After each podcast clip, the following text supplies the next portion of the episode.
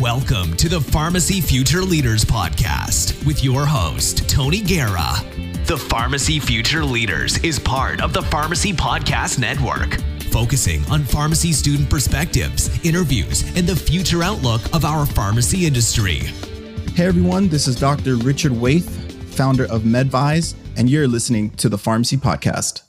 Welcome to the Pharmacy Podcast Network. I'm your co-host, Tony Guerra, for the Pharmacy Future Leaders Podcast, broadcasting from the Des Moines Health and Public Services Building at DMACC Ankeny Campus. Connect with me on Facebook at TonyPharmD1 and check out my audiobook, Memorizing Pharmacology, on Audible or Amazon.com. Today, we are finally speaking with Dr. Richard Waithe, who is a community pharmacist in his hometown of Miami, Florida. He attended pharmacy school at the University of Florida College of Pharmacy in Orlando. And after pharmacy school, Richard noticed the lack of quality care patients received in community setting, and in response created a personal medication management company, MedVize, a vision of what he thinks MTM will be like in the future. He's also host of RxRadio, and I have listened to all 8 episodes, plus the 0 intro, and a podcast exploring not only pharmacy's different career pathways, but also what pharmacy practice is like around the world. Welcome to the Pharmacy Podcast. Thank you so much for having me on. I'm really excited about it. Me too. It's always good to have another podcaster, and this is the first time I've done video, so I'm pretty excited about this. But everyone's leadership road is a little bit different. Tell us a little bit about where you're from and how you got there. Yeah, so I was raised in Miami, Florida, and I went to the I went to Florida National University for undergrad, where I got a degree in chemistry. I then went on to the University of Florida College of Pharmacy in Miami. In Orlando. And I'm currently a community pharmacist, as you said, and I for a large chain down here in the Southeast. And I'm currently focused on a lot of things outside of the pharmacy in terms of providing better patient care, but also with my company MedVize, but also in terms of learning more about the industry of pharmacy. I founded the podcast RX Radio.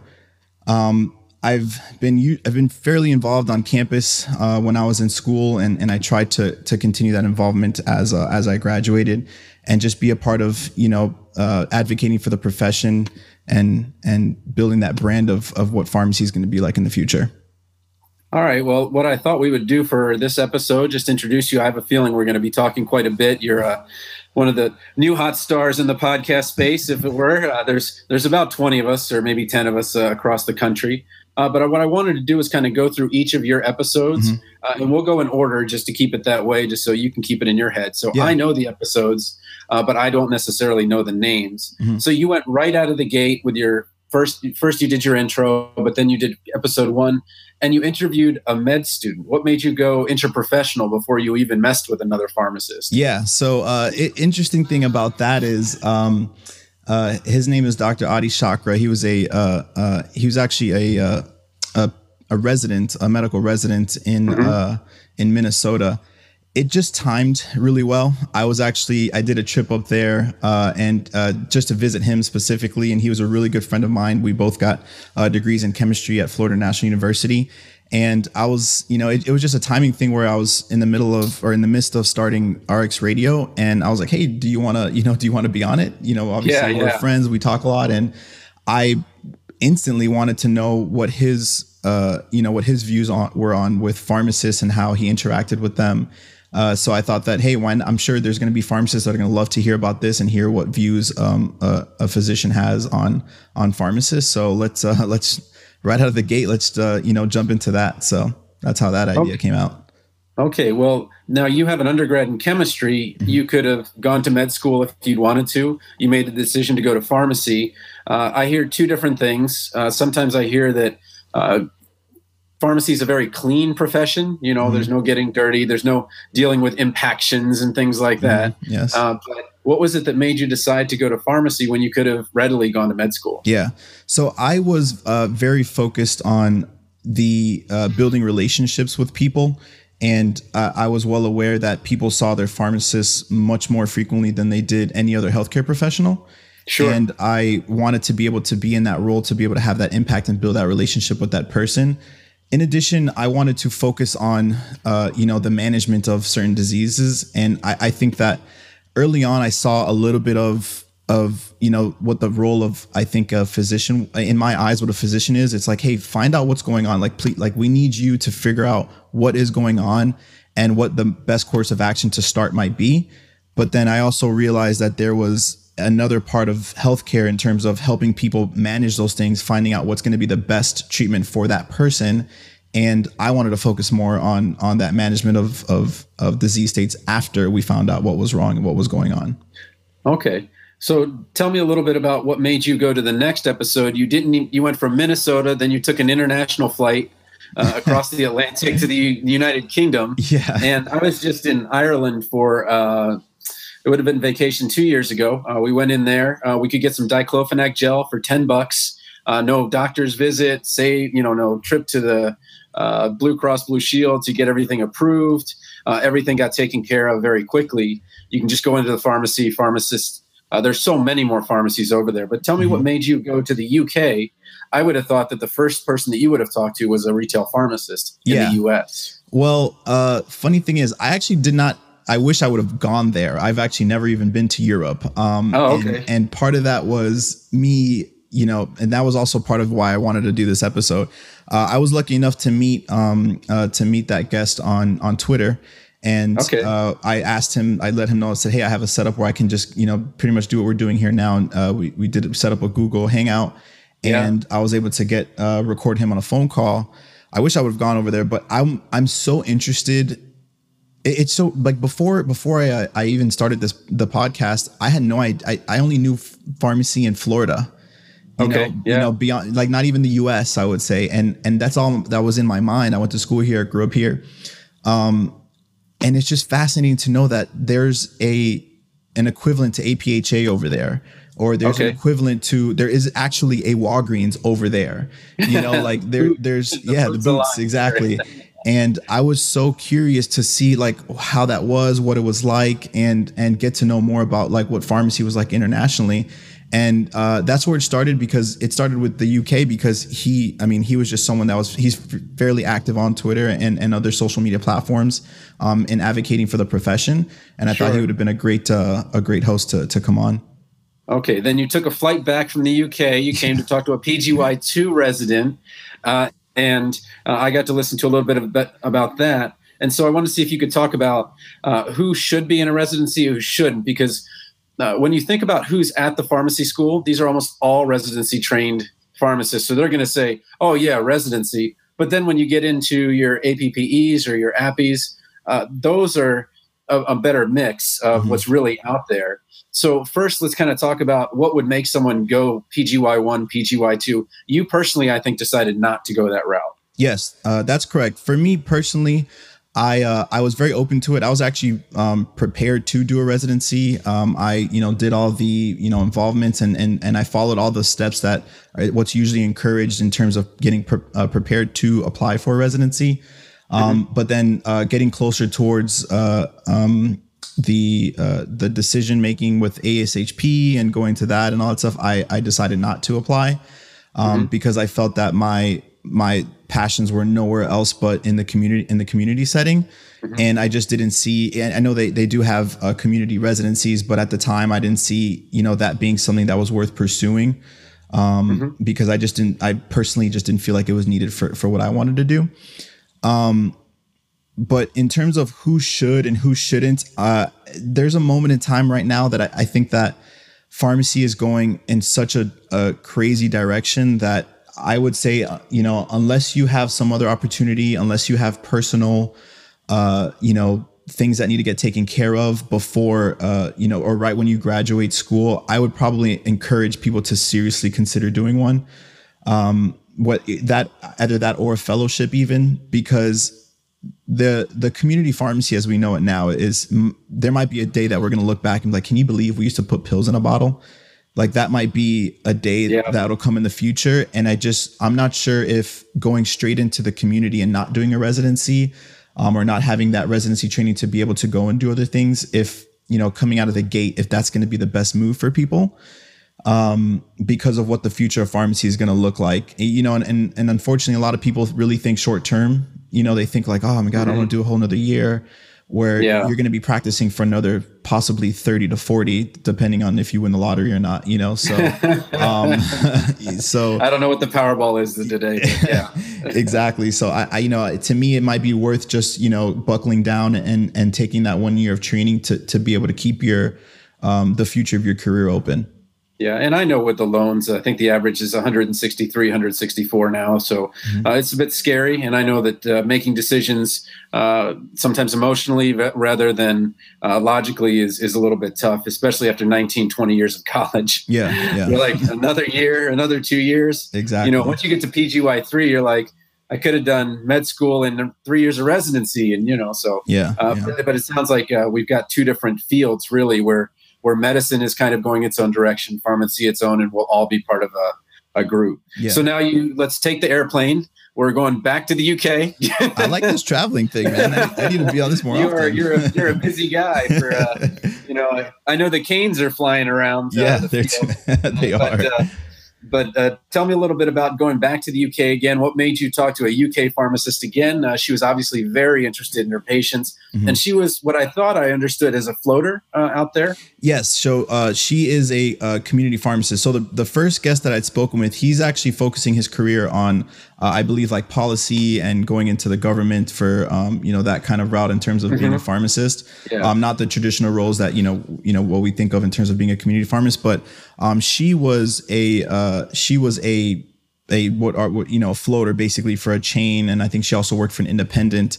And with her, I wanted to dive more into like the day-to-days of what her struggles were, which was crazy because there was, the UK and obviously other countries as well. The health systems are so different, in terms of how care is provided, who's paying for what, whether it's private, whether it's, by the government, but, right. And there's so many differences, but there's also so many like similar pain points that we have, in complete different countries with complete different cultures, complete different governments.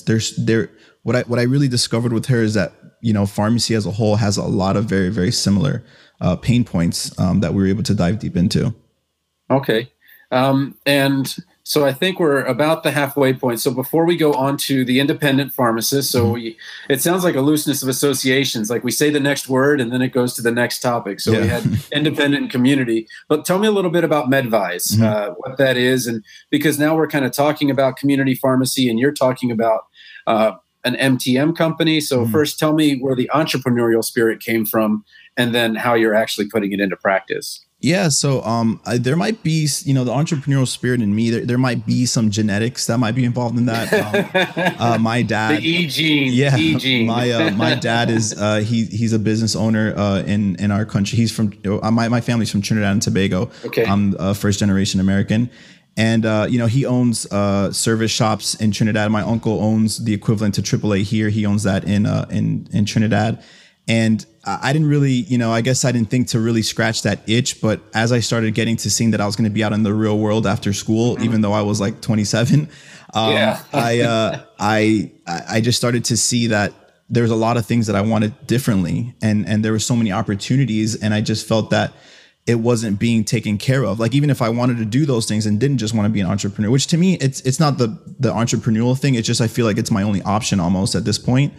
But it just, being that I feel like I had those genetics there, it just dawned on me that I need to do this on my own and try to create what I envision for the future of pharmacy and patient care. Yeah, I've heard the term the gig economy, where percentage of jobs that are full-time is not increasing while the percentage of part-time is increasing. So tell me about this MedVize. I don't really know much about it. If you could just kind of start from the beginning, just in case the listeners don't know anything. Yeah, sure. It. So, the way I like to kind of explain it to someone that's never heard of it, especially if they're not even in healthcare, is, when we have complex tax situations, whether it's because we have businesses or we have deductions or all kinds of things, it's not just a simple, fill out a form and sign it. We go to a professional, we go to a tax professional, and we pay a tax professional to handle that for us, saving us the time, ensuring things are going properly.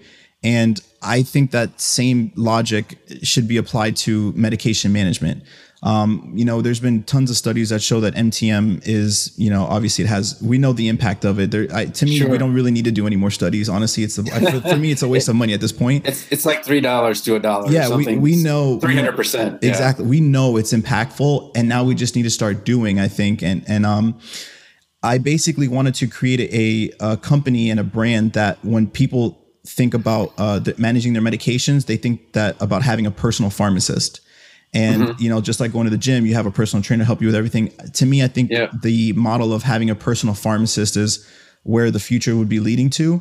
So I basically wanted to create something where someone can say, hey, I have, Tony, that's my pharmacist. Whenever I get a medication, he knows everything about my history. He knows where I need to get that medication from. He knows how to get it at the best price, all those types of things. And it is currently set up where it would be, unfortunately, a cash service because, most insurance companies aren't recognizing this beyond, their Medicare patients.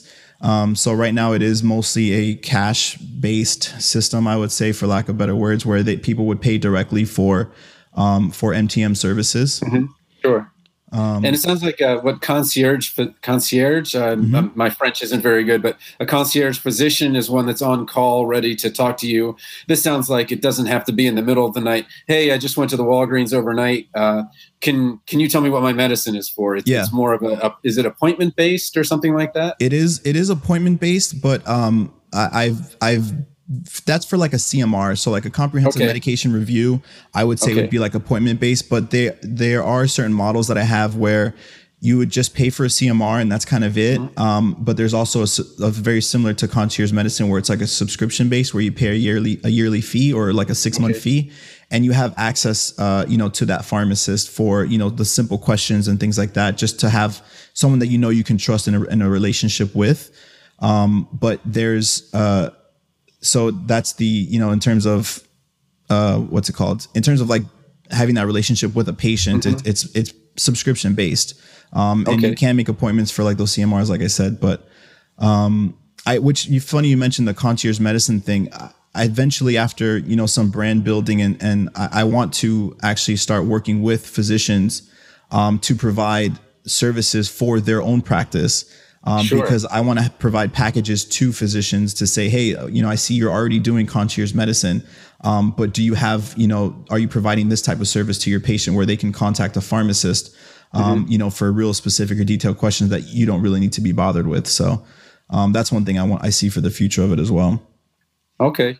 Well, it sounds like you're kind of setting up what some of the things that some of the states have done. I know Washington State allowed provider status, but most of it was on a cash basis. But then they're showing such improvements in cost. So it's kind of, you have to show the money is there. But it sounds like someone who's a concierge physician is going to very rapidly find out that they're going to run out of time. Mm-hmm. And a way to expand that time would probably be to hire someone like you to take care of the medication side after initial consults and things like that. Cool. Exactly. Well, let's take it from there to now. We're going to go to, and if I think the owner, if I remember right, he said he had like 2 or 3 people working under him, and then they took the pharmacy.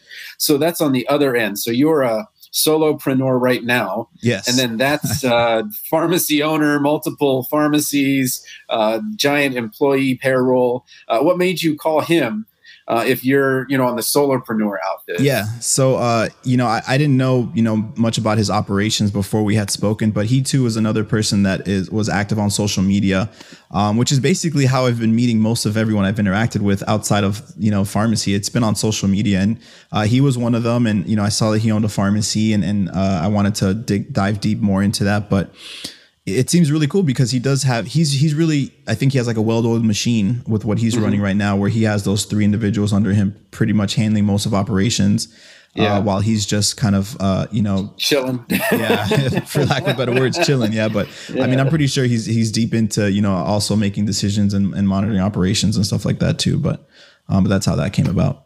Okay. So then you took a trip to APHA's MRM. So the Southeast, for people that don't know, includes probably all the way up to the Carolinas, most of the SEC, the Southeastern Conference, basically. Yep.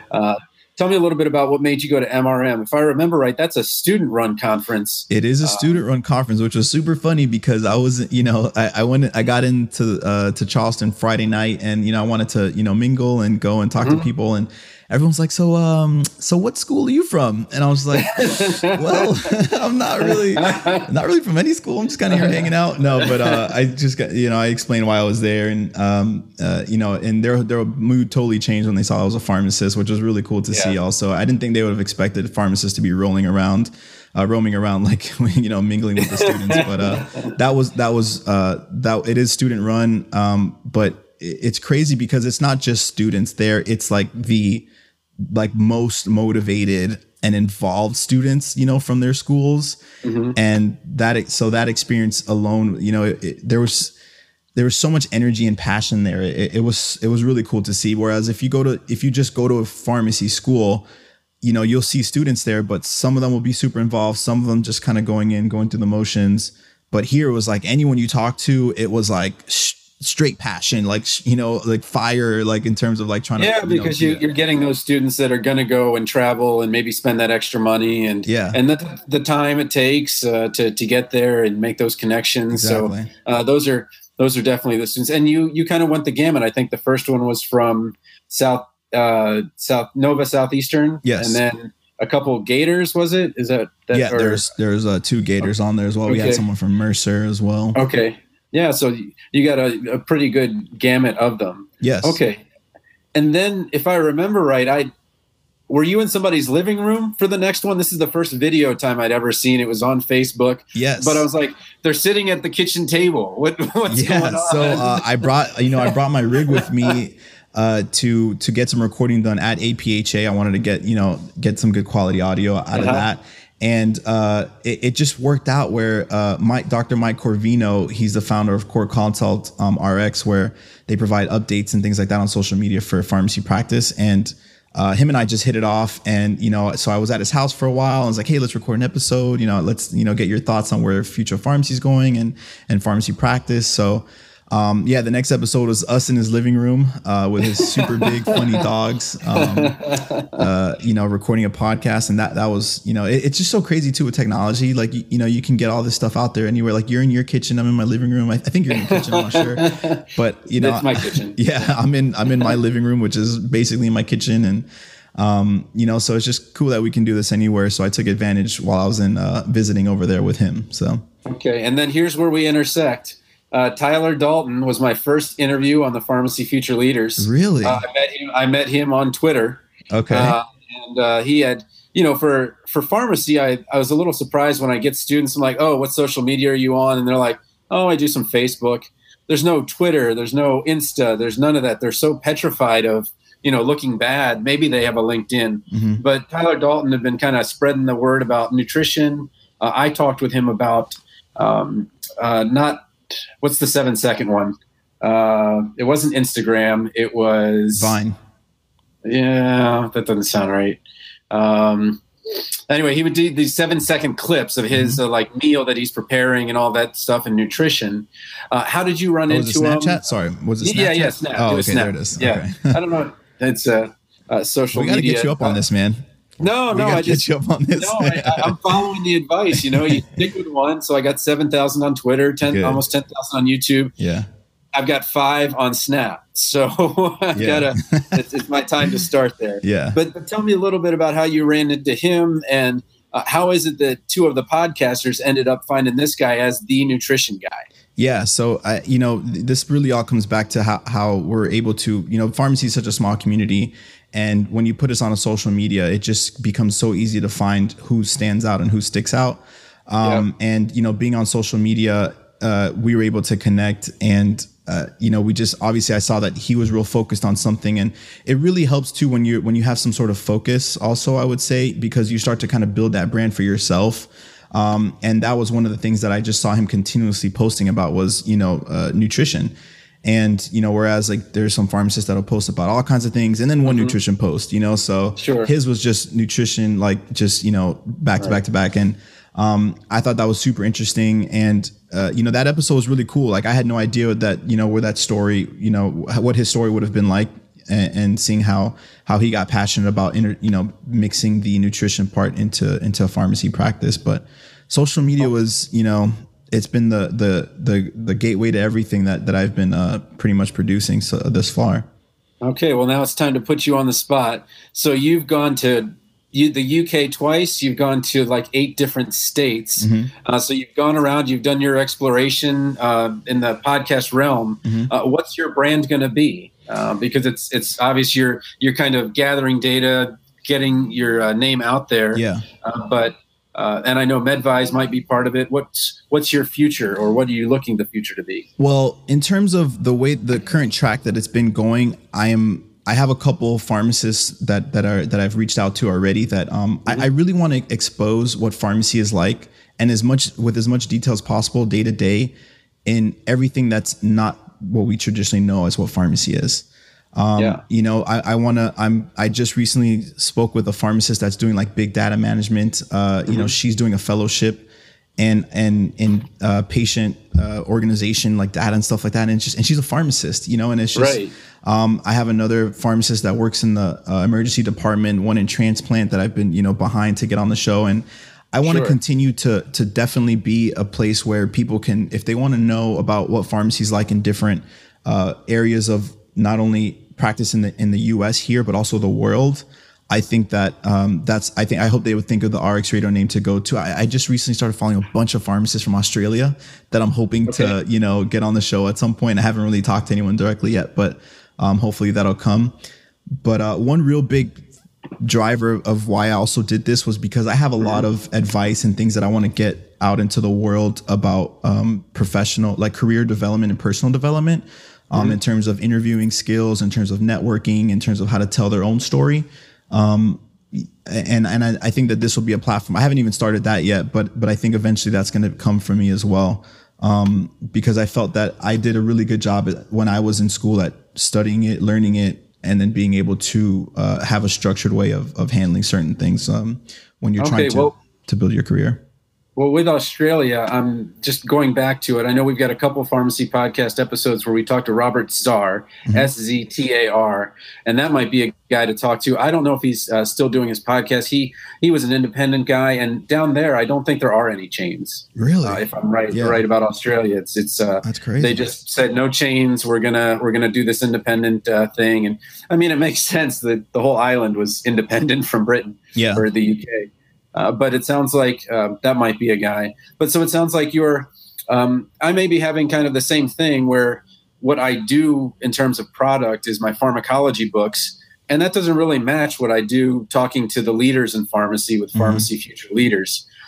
So how do you how do you see yourself kind of bridging that divide? Because it sounds like you've got two brands. You've got the Josh Gates Expedition, Pharmacy Expedition Unknown. Let's talk to people around the world and around the country, which is awesome. And then on the other hand, we've got this kind of exploration of entrepreneurship, being one-on-one with the patients. Mm-hmm. And then you've got your third, role is as a pharmacist. Yeah. So how do you think all these come together? Or is it gig economy where this is how it goes? You have 2-3 jobs. No, I honestly think it's the latter. I think that, it's just, there's going to be some separation of things might not ever overlap, specifically. And I feel like I've had to be really good at making sure that happens specifically because being in a community pharmacy, I had to make sure that I wasn't, engaging in things that were like a conflict of interest. So I really had to make sure that, some things stayed separate. And I really don't even think that, the MedVize stuff will ever kind of cross over to RX Radio. But within RX Radio itself, I think that, in terms of like professional development and versus, like exploring pharmacy in different, countries, that might take its form differently. Like one might be more video based. I plan on starting a YouTube channel soon for, videos for both on Facebook and on YouTube, which might be more of like me, kind of maybe teaching or like giving my advice about like how to better, develop professionally and in your career. And then, the audio versions might only be like the interviews I have with other pharmacists. Like it might go that way. But in terms of like the overall, scheme of podcasting versus, MTM versus like, the traditional 9 to 5, although it's like 9 to 10 kind of thing. The integration of that is probably going to stay pretty segregated, I would say, I think. Okay, so let's talk. I've just got three questions at the end here, but before I ask those questions, what's the best way if somebody wants to contact you, get to know a little bit more about you? Maybe this is that emergency med doc that you've been, or pharmacist that you've been looking for. Yeah. What's the best way for them to get in touch with you? Yep. So you can send me an email. I check my emails quite frequently. Richard@medvize.com. That's okay. Richard@medvize.com. I'm on Twitter @ThePharmacyDude. So you can find me on there. I might change that. I don't know if I'm going to stick with that, but it sounded cool. It was available, so I took it. But right now I'm currently on Twitter @ThePharmacyDude. I'm also on Facebook. You can go to facebook.com/PharmacyDude. I'll pop up there as well. Sounds good. Yeah. All right. And then, I think a lot of people don't start entrepreneurship because they don't have their ducks in a row in terms of getting all the things in their life kind of set up so that they have that extra time. Mm-hmm. What's your best daily ritual to keep everything on track so that you can do all of this other stuff? People are not going to like this answer. And I know that for sure because I don't even like the answer. And I just work late. It's giving up fun.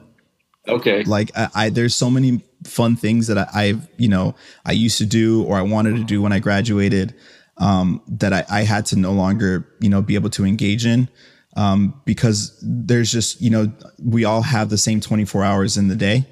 And we all still need to be a normal human being in society, get, between 4 to 6 hours of sleep. So, for me, it's been just giving up fun and realizing that, any free time that you have should be towards, building relationships with the people that you love and then building, relationships with the work that you, love as well to build for the future. So. Well, I'm having fun now, but that's cool. If this isn't fun, if this is work for you, that's cool. Well, I guess I guess I do have to add into you do have to love what you're doing on that side as well. At the end of the day, even though I say fun in the traditional terms of like out playing tennis or racquetball, but I love podcasting. I love meeting people. I love what we're doing here, interacting. Sure. I love providing, patient care to people. I'm on Twitter all the time, just trying to talk to people about, because they posted that they have like acid reflux. I love doing that, and let's say, hey, I'll help you, I'm a pharmacist on Twitter and I can help you. But it also too, I would say probably I should have really mentioned that in there. It's about, that work that you're going to put in. It's about loving that also. Yeah, I've got to say the Pharmacy Podcast has been kind of an incubator for me. I started, I had 100 Twitter followers a year and a half ago. Now I'm up to about 7,000. I had 1,000 YouTube followers. Now I have like 10,000. Yeah. My book was selling a couple copies a week. Now it sells 20 a day, and it's almost makes 50,000 a year. So it just blew up. So I know that you're going to have a similar experience. But tell me a little bit about. Well, I have to change this. You're going to be the first person I'm going to change this question with because I've asked it 45 times. Normally I ask, what is the best career advice you've ever received or given? But since you are the multipreneur, don't take that name. I kind of want that. Yay. Multipreneur.com. But what is the best careers advice you've ever gotten? Because it sounds like in some way what you've seen, what you've done has led you to a road that will not be happy with a single job, and nor is that necessarily safe. Mm-hmm. So what's the best careers advice you've ever received? The best careers advice, like in terms of like going to your careers, like you become a podcaster, you become a retail pharmacist, you went to pharmacy school, you took a chemistry degree. Uh-huh. Who was the person that said, you should do this? Or did you just kind of like, it seems like fun. I'll do organic. Biochem. Oh, I actually have a great story for that then. So awesome. Like who got me into this? Like who, like if there's, okay. Yeah, who's there's one person, her name is Mrs. Carrillo. Okay. She was my, I was not like the best student, right. In high school, but for some reason I took an AP. I don't know what I was doing. I didn't even show up to the AP test, but for some reason I somehow enrolled in one AP class. My senior year, it was AP psychology. She was my psychology teacher. Yeah. Okay. All right. She was actually in, I think the story goes, she was in pharmacy school at some point and then like something happened and she decided not to pursue that as a career. She wanted to teach. And for, I don't know what I was like. I was a jock. Like I had no good grades. Uh-huh. I almost didn't go to like a university. I was going to go to the community college because that was all I felt like I could have gone into. And, she was like, what are you going to do with your career? I was like, I don't know. I'm probably going to do like business, or my mom's a nurse. Maybe I'll do nursing. And she was just like, what about pharmacy? And I was like, I don't know. Like, and just after her telling me that was all she said. She didn't give me other options. She wasn't like, what about this? Or what about medicine? Like, you know, what about being a physician, or what about being a police officer? She was like, what about pharmacy? And yeah. I don't know what she saw in me, or I guess maybe she might've known that I might've been successful with that, or maybe she known I would've liked it, but that's the option she gave me. And I looked into it and I was like, I think this is, you know, a really good fit for me.